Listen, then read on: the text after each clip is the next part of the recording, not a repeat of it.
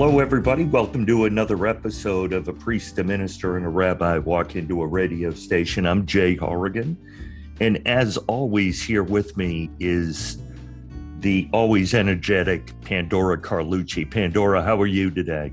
I am doing just fine, Jay. And as I shared, the sun is shining, the birds are singing, life is good. Yes, yes, a nice 70 degree day out there. We've got to take them as we can get them. Don't know how many more we're going to have. Uh, it, as always, uh, Pandora and I are just here to open the show and close the show. But the real stars of our show are Reverend Eric Cherry, uh, Reverend Kathy McAdams, and Rabbi Tom Alpert. And we'll start with you, Reverend Eric. How are you today? So good to be with you, Jay and Pandora, and with my um, with my wonderful colleagues. Rabbi Tom and Reverend Kathy. Uh, things are uh, are good. I'm also enjoying the lovely weather uh, at First Universalist Society in Franklin. We're um, we're hanging in there through this kind of in between time of of carefully being back in person as well as um, being an, an, online community. I would say the um, the special event that took place this past week was a memorial service for our beloved minister emerita, Reverend Carol Rosine, who passed away in August, and um, a, an, a, just a um, an incredible effort by a whole lot of people to put together a um, a way for some 300 people to be safely together outdoors for this service as well as on Zoom and feel like Carol's legacy was um, was well shared and represented, and um, we were all feeling the feelings through um, through that day. Beyond that, we are um, hybrid on Sunday mornings, um, hybrid in a whole lot of other uh, kind of day to day activities. This coming Sunday, we begin our what we call the Roots series. It's it's kind of an introduction to First Universal Society and Unitarian Universalism goes over five Sundays uh, through the fall. And later on Sunday afternoon, we're gathering uh, at um, Mount Auburn Cemetery in Cambridge uh, for an annual visit to that really lovely forest cemetery. Um, it happens to be a place where um, some very uh, notable Unitarians and Universalists are, are, are buried, so we we kind of visit their memorials during um, that that trip as well. But most of all, good to be with you all today. That sounds great, Reverend Eric, and, and it's awesome that you folks were able to uh, put together that memorial service. Things like that, I think, are just, especially over the last year and a half, are so important because we're we're able to do them so infrequently. The ones we are able to do become that much more important. So credit to you and your congregation for doing that. Next, we'll talk to the award winning Reverend Kathy McAdams, who wins our award for going above and beyond to be a part of today's show. Reverend Kathy, how are you and how are things going? Hi, Jay. I wasn't sure what the award was. I was like, wow, I, I, I, didn't hear about the Nobel Prize, but yes. um, good to be with you and Pandora and Eric and Tom. Things are going well at St. John's Episcopal Church. Uh, we also are doing hybrid worship and we're getting ready for a diocesan confirmation service. We have nine teenagers being confirmed, and four of their parents have decided to be received into the Episcopal Church. So we'll be traveling to Framingham to meet with the bishop on the 23rd. And then October is when we do our pumpkin patch. So if you haven't gotten your pumpkin, come on down and choose a pumpkin or a gourd. It's it. This is the second year we've done it, and it's become a fun community event. It's a nice place to bring young children and take pictures, and they can run around safely and and then take some pumpkins home. So uh, that'll be going through Halloween. That sounds great. That's that's really exciting. And you said you were doing uh, kind of a hybrid thing with your congregants right now in terms of services and things like that. Yes, we're in person and we're also broadcasting on Zoom and Facebook um, most of the time when it works. the beauty of technology. Well, that's great. It, it's great that to hear that uh, folks are continuing to keep their congregations as involved as they can, still willing to use the Zoom or whatever aspect they may be for people that just, aren't comfortable getting back into crowds. That's that's great to hear.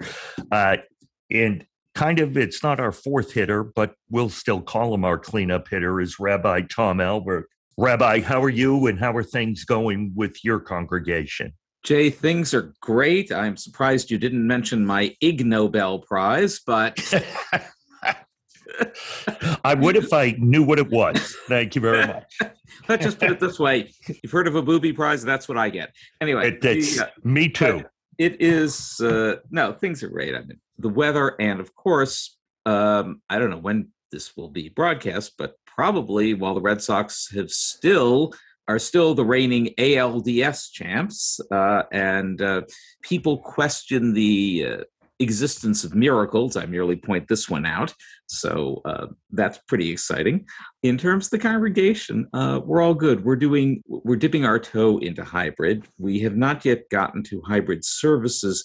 Have such a small sanctuary, and uh, we now, I think, have plans, but we need to get them run through all the different uh, stakeholders and make sure this will all work out.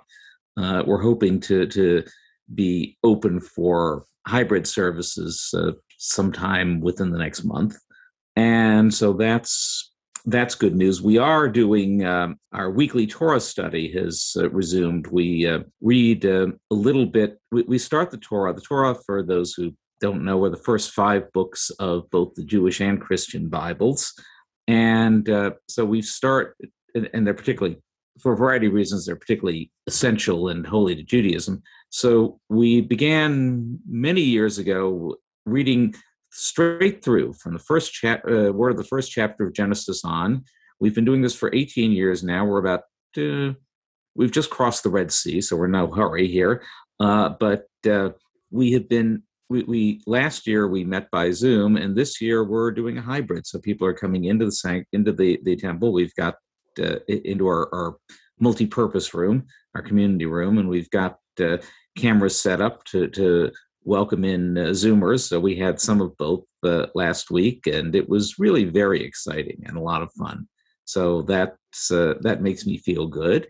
And in only seven weeks, we'll be in Hanukkah. So I have I'm starting to do some preparations for that. The Jewish calendar works that is on a is basically a lunar system, and you add a month every so often to get it in sync with the solar system solar calendar. So it is now about as early in our regular calendar as it will ever be. And starting in um, February, we will add a month and life will start to feel much more normal. as opposed to doing Thanksgiving at like two days after Hanukkah, which it is this year. I mean, Hanukkah two days after Thanksgiving. Sorry, flipped it. That's that sounds uh, great, and it sounds like you have your hands full coming up in especially in the next handful of weeks. You, you mentioned that you have uh, had some people come back to do uh, some studying, different things like that. I, I assume that you folks all heard. It seems like we're all heading in the right direction. Uh, I, I, saw in the news where the town of Hopkinton has their school system has gotten to the 80% threshold of vaccination. So they've been authorized to remove masks on vaccinated people, and their school board will address that next week. So we're slowly but surely seeing small little indications that we're we may have the opportunity to move forward this winter instead of backward. Uh, and it seems like you're all really preparing for that. And, and has that come into any of your your plans that possibility, Rabbi? Sure. I mean, I, the the the key word from our reopening group has always been we don't know. Yeah. Where the future is. We don't know. Yeah. And you have and we have to prepare for everything. I think that uh, we are the more open this gets, the more thrilled we're going to be. It's very possible that by the time we actually do get open up for services, we'll be able to be more flexible than we are now thinking because as you say, things are trending in the right direction. Uh, the the the news about you know the the, the news about the possibility of um, getting vaccinations for uh, people 12 to 18 is huge 12 mm. to 16 rather so under tw- uh, five sorry 5 to 16 is huge and um, i think it's going to be a game changer uh, especially in massachusetts where you know we have been pretty good about vaccinations. So i um, I, I think things are turning a corner and i'm really looking forward to what that's going to mean. That's and as we've talked about uh, this group here, we would really like it to turn the corner so we could be in the same room. Which is we've all we've done is is Zoom uh, since we kind of uh, started this this program uh, that Pandora so gracefully put together and did the work on it. So, and that brings me to Pandora. We'll bring Pandora in, and she'll kind of lead our, our next part of our discussion, but it's awesome to hear. I did want to also thank everybody on our show. For those that haven't listened, I would encourage you to go back and listen to our last two shows uh, about faith and addiction and the power of all that. But the feedback we've gotten has been tremendous. We we had two people from the Safe Coalition, uh, Jen Levine and Jim Derrick, who were just tremendous assets to the program. But kudos to the three of you for bringing that to light with the help of Jen and, and Jim. But I wanted to thank you for that because the feedback has been awesome. Yes, Reverend Kathy. It's so nice of you to raise your hand. That was. Just following up on the issue of vaccination, I wanted to point out that the Interfaith Council um, issued a statement just really encouraging people to become vaccinated um, not only for their own safety, but for the, the public good, for uh, the good of public health. So uh, if you wanted to read that statement, it's on the Franklin Interfaith Council website, which is franklininterfaith.org. That that is awesome. That's great. We'll we'll uh, find a way to share that with people if they want to see it. But yes, I, I think you're and we've talked about this in the past. The the vaccination, yes, it's for you but it's for other people. It's for the greater good. And we could all use some more greater good right now. So thank you, uh, Reverend Kathy, for bringing that up. I think I'm I'm really glad that you did bring this up because it's an example of an interfaith action. And so has this um, introductory conversation as we catch up with one another from one month to the next part of interfaith is learning about other faiths and and and uh, understanding them and and listening and receiving that knowledge. And so just in this small conversation that we have had thus far you know we learned from reverend eric about the study program that they're going to be involved in that encompasses five weeks of study that the uh, congregation will be engaged in. Reverend kathy uh, referred to the youth in her congregation who are going to be receiving the sacrament of uh, who are going to be receiving confirmation and that they will be meeting with the bishop and all that that involves and the, the sacredness of that experience. And then rabbi tom talked about uh, the torah and how the first five books of the jewish and christian bible are the same and how it, it it every year they go back to the the first five and you know it it informs their thinking and their study. And i i hope i'm not speaking out of of turn rabbi tom. I'm kind of looking at my notes of of what everybody said but you know trying to take that under consideration. So it as as the conversation was unfolding i looked at our topic for today which our faith leaders have provided us with and it's why interfaith matters. And um, our faith leaders always give us this, a few um, enabling questions. And this conversation also gets us, provides an opportunity for us to understand interfaith through the lens of our speakers, Rabbi Rabbi Tom, Reverend Eric, Reverend Kathy, in their lives and in the lives of their congregation and their congregants. So I think we have a lot of exciting conversation ahead of us. And I think the first place is to start with our faith leaders, and that is what role has an interfaith, interreligious connection had in your life? And Reverend Kathy, if we could start with you, when, when we think about this interfaith, interreligious connection, we think about the faith leader and then outward to their congregation and outward to the greater community. Could you speak to that a little bit? Sure. Every church that I've worked in has had at least an ecumenical, if not an interfaith network in the community. And let me just kind of define those terms a little bit. Ecumenical refers to um, work across Christian denominations, whereas interfaith goes beyond that to include all all faiths. In San Francisco, that network was around feeding people. In Palo Alto, it was around advocating for needs in the community, such as affordable housing.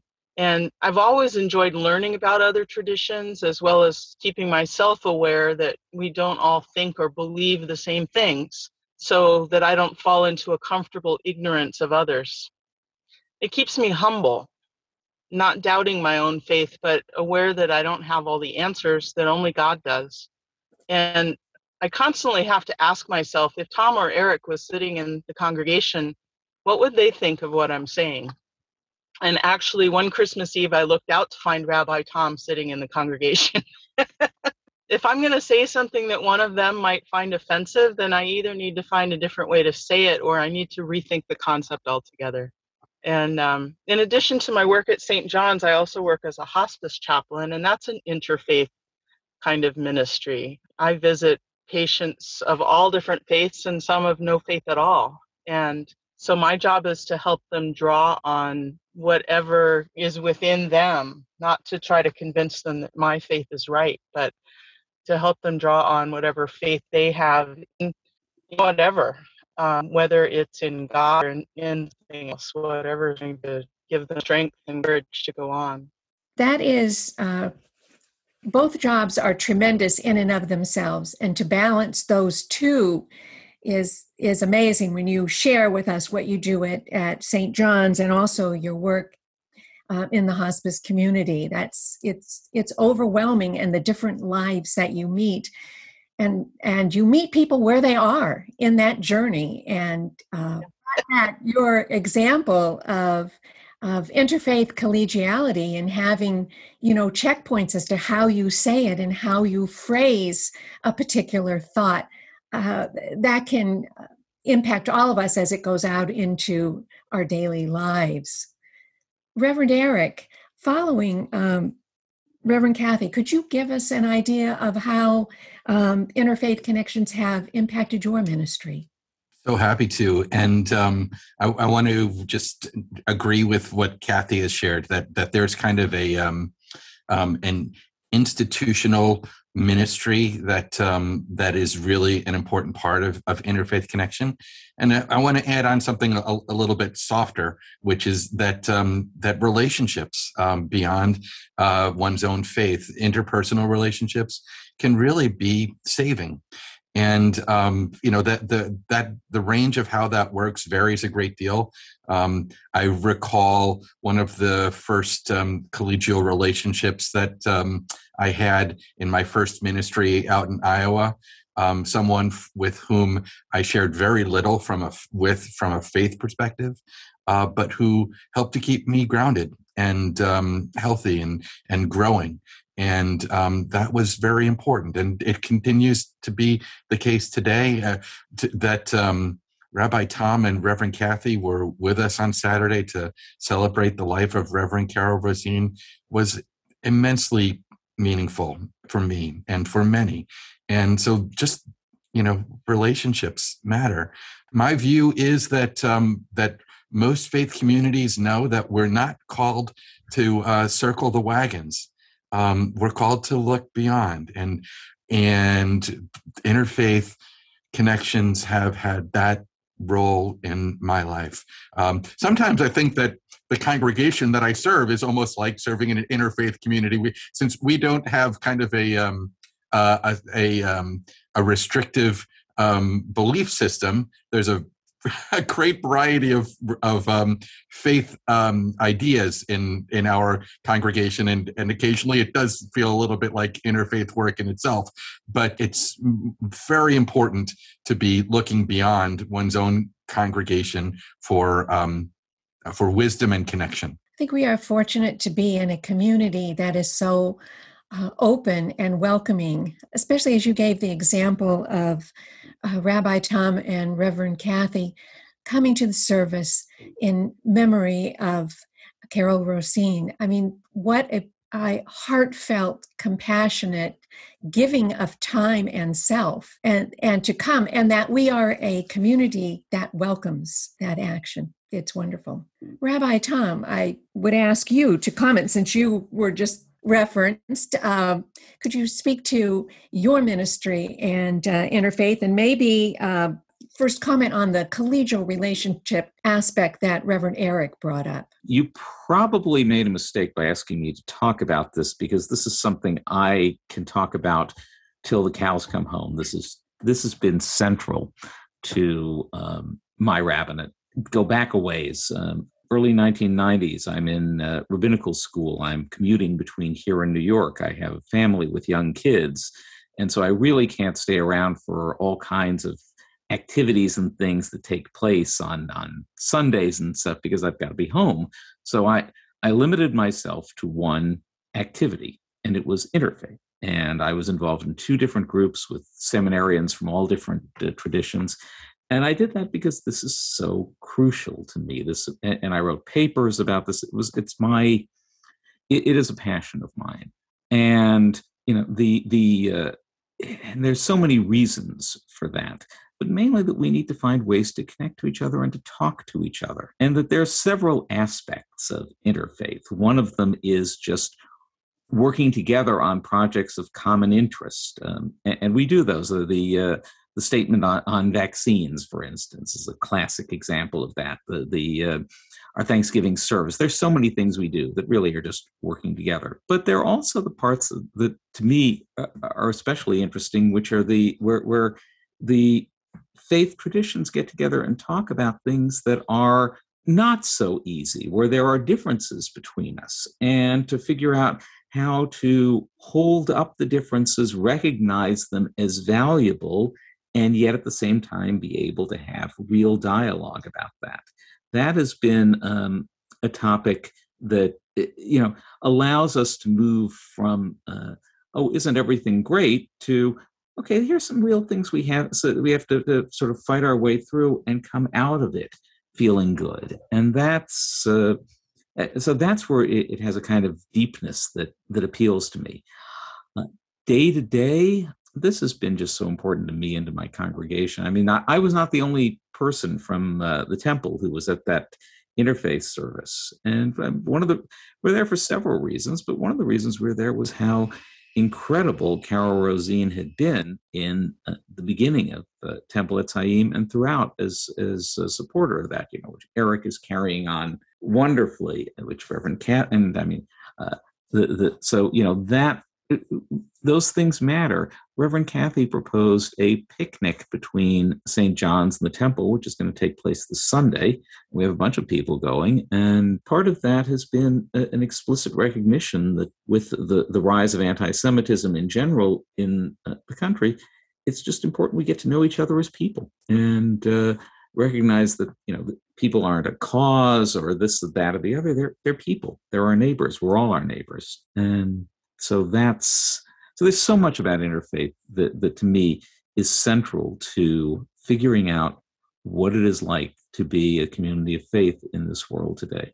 I did not know about the picnic between the temple and St. John's and and that's such a great idea because it brings brings people together in such a relaxed and informal way. That's that's wonderful. I mean that that shows that you can have interfaith exchanges and you can start on that level and grow and and learn and uh, i think reverend reverend eric you mentioned about all the variety of different different beliefs if i'm saying this correctly that comprise the unitarian universalist experience How does your congr- congregation take this interfaith belief and, and bring it out into their lives?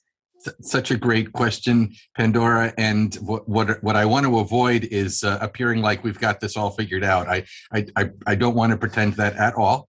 Um, I would say that it's um, instead more a recognition that it's work worth doing. That that we can start internally in the congregation on the path of uh, respect and um, recognizing worth and learning from uh, people who share a wide variety of, um, of, of, religious viewpoints, that we can worship communally, uh, even when we don't uh, agree with everything that the person sitting next to us might think about God, for example. And um, if we are kind of um, getting some some developing some skill at that, uh, we can bring that into our community.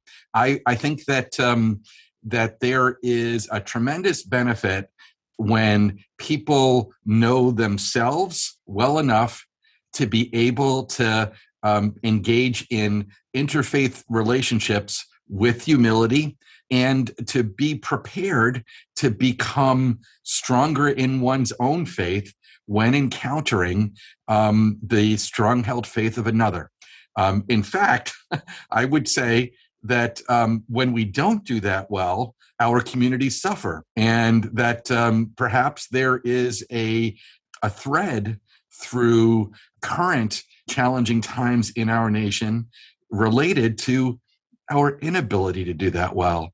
To instead of seeking an opportunity to learn from and grow in personal faith through encounter with another, we resist we resist and sometimes denigrate and and too often dismiss. And my experience i think the experience of of the vast majority of people who respond differently is that it doesn't have to be that way. Instead it can be fulfilling and empowering uh, to encounter faith uh, with another uh, who holds something different than yourself we've been talking about all of the positive aspects. It, it's good also to look at, as you raised, some of the, the negative things that can happen if you aren't open and, and listening to the faiths that are being expressed and the, and the beliefs that are being shared. Sometimes I think when we hear uh, different things, we filter them through our own experiences instead of just receiving them and listening to them how do you lead your congregation so hopefully they would be open to hearing things uh, you know as as their leader? What how do you model that? Well i, I think um, there are a number of ways that that happens. Sometimes it's communally which is by recognizing the value of religious ideas and traditions that are not our own during uh, sunday morning services.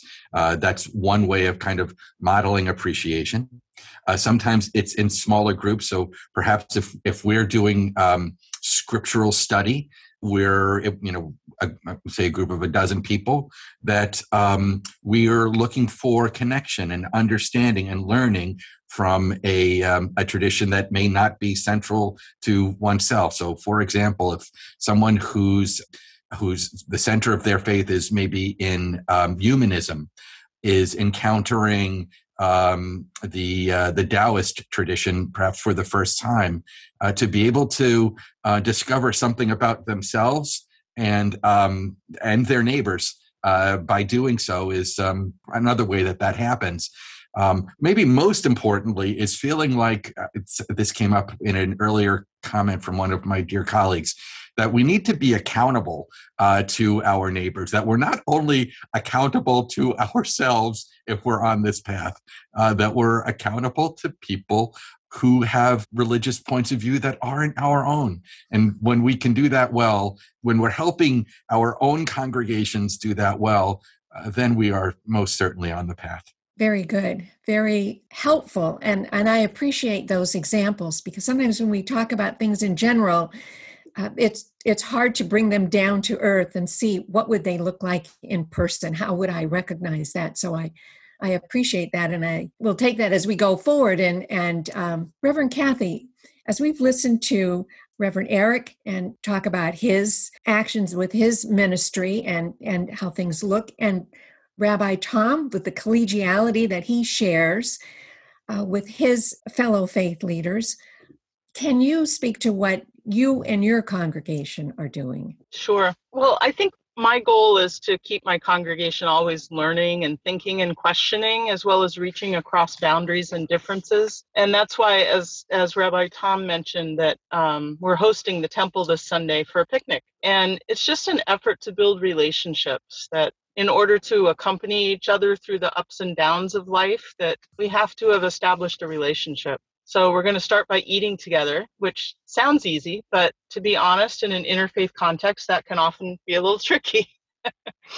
but in terms of disagreements, I think, you know, as long as we're respectful of each other, that it's okay to let some disagreements stand. We don't have to agree on everything, and we're not going to but we can look for areas in which we do agree. We can find those commonalities. And um, just an example I mean, the three of us are not going to agree liturgically, which is why most of our worship is separate. That's why we have separate congregations. But it, when it comes to serving the community or advocating for justice, there's a whole lot that we can agree on and a lot that we can do together. That's wonderful. And and Jay, I, I'd like you to jump in. You always have insightful questions. And Reverend Kathy has opened this up to the community of Franklin beyond just the individual congregations. It is so good to hear uh, our three faith leaders here talk about the the willingness and I think a lot of this gets back to when we've talked about it for over the last year, the greater good it is putting others maybe before yourself, which unfortunately we don't see a lot of that right now. And that's why it's so important that not just our faith leaders, but other leaders in town, whether it's political, town administrators, you know, even with my background in the youth sports kind of area, it is so important, I feel, to put other people and can be considerate. You know, Reverend Kathy said people aren't going to always agree, but we have to be considerate in our disagreeing. And that's something I think all of us can agree we need to get back to when we may be lacking. There may be a, a lot of that lacking right now. At least from my perspective, there seems to be. And we've had a number of um, festivals and gatherings in the town of Franklin over the, past month, which have drawn thousands of people. And they came in a very respectful way at both festivals. People were socially distant. People were careful as to how they walked about. Um, entertainers and musicians and speakers were all thoughtfully positioned. It showed a lot of care from the various community members for everyone else. And I, I, don't think that's isolated. I think we take all of our experiences, mm. our faith experience, our business and government experiences, as you said, appointed and elected officials, and more, and and they influence our actions. And and I agree with you, Pandora, totally on that. And I think our our community, our town, this area really does a good job of that. And, and a lot of that falls on the leadership of of our faith leaders uh, in their respective congregations, but also with the Interfaith Council, just all the stuff that they have taken leadership with over since we've started doing this this program. You know, we, we seem to always be talking about uh, some kind of event or some kind of thing that they're doing to raise awareness to for the again I, I get back to the greater good, the good of other people. And that's, I think, something we all need to get back to. We're reaching the end of the time for our show, but before we wrap things up, but I would like to put it out to anyone there that we we have a lot of threads going, but is there anything that you would like to see come to a close? Rabbi Tom. You know, thinking about all of this, there's a, I want to share a teaching from the uh, great sage Hillel, around the time of Jesus. And Hillel said three parts. One, if I am not for myself, what am I? And what that means to me is that one's faith is got to be really important. If this stuff doesn't mean anything, if it's all, you know, one thing's as good as another, then to me, it doesn't have that power. It should be central to your life. If I'm not for myself, what am I? He goes on, if I'm only for myself, I'm sorry, the first was not for myself, who will be for me? If I can't take care of myself, then, you know, nobody else is going to look at, at my soul, at my essential being. But at the same time, he said, but if I'm only for myself, what am I? And that means that a recognition that throughout this, there is truth to be found in so many places. And my truth is important to me, but there are other truths that are equally important, and they're all important to God. That's my faith perspective speaking. Okay, so you know that that that speaks to the need to do this conversation, to do this work, to do this togetherness. And then he finally says, and if not now, when? That is, we have to start immediately. We have to do what we're doing. We have to keep working on both recognizing the things that are important to us and how we relate to others and make this uh, the world that we were put on this earth to help make. I, I like the the progression from one to all to the time, if not now, when that often is a question we we all face in different scenarios in in our daily lives. Reverend Eric, or or, or excuse me, Reverend Kathy, you had your hand up. I love that. so so weird to have to do that. Yeah. Um, I just wanted to let you know that uh, the Franklin Interfaith Council is sending a letter of invitation to other congregations in town that haven't been part of the interfaith organization, and uh, we're inviting them to join us to broaden our alliance. And another invitation this is for everyone you are invited to our Interfaith Thanksgiving service, which is our an annual event. This year it's on Sunday, November 21st at 7 p.m. It's hosted by St. Mary's Catholic Parish, and there will also be uh, a remote option. And our collection this year will benefit Gilley's House Addiction Treatment Center in Wrentham.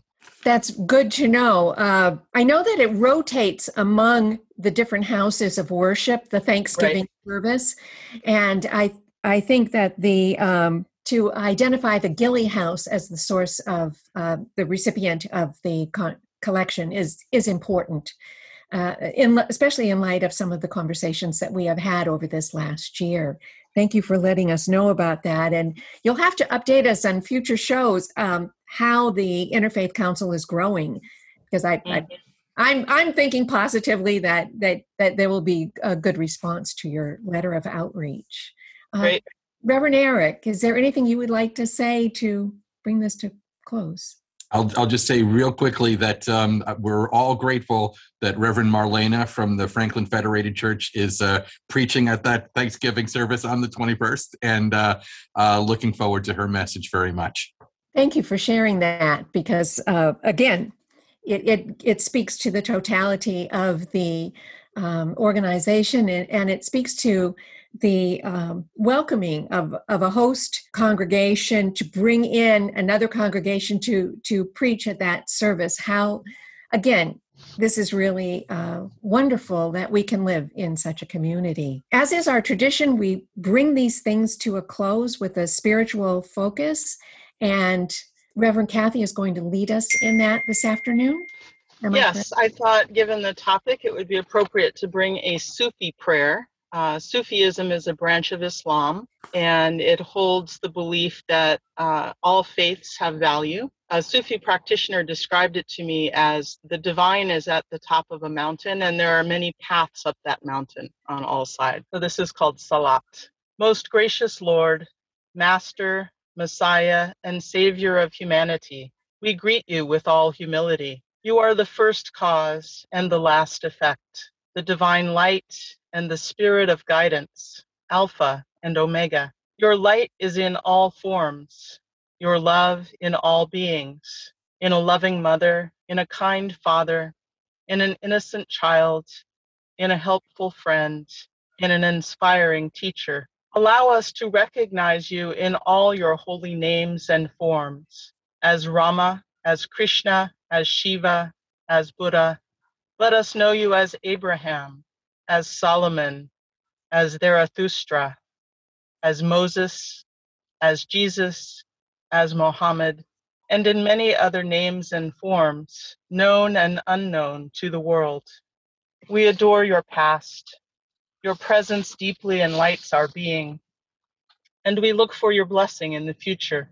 O Messenger, Christ, Nabi, the Rasul of God, you whose heart constantly reaches upward, you come on earth with a message, as a dove from above when Dharma decays.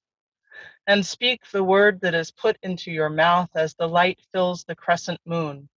Let the star of the divine light shining in your heart be reflected in the hearts of your devotees. May the message of God reach far and wide, illuminating and making the whole humanity as one single family in the parenthood of God. Amen. That was wonderful. It gave us a lot to think on. And for me, that was the first time I had ever heard that particular prayer. So, in terms of our whole mission today on why interfaith matters, uh, good to end on that uh, reflection.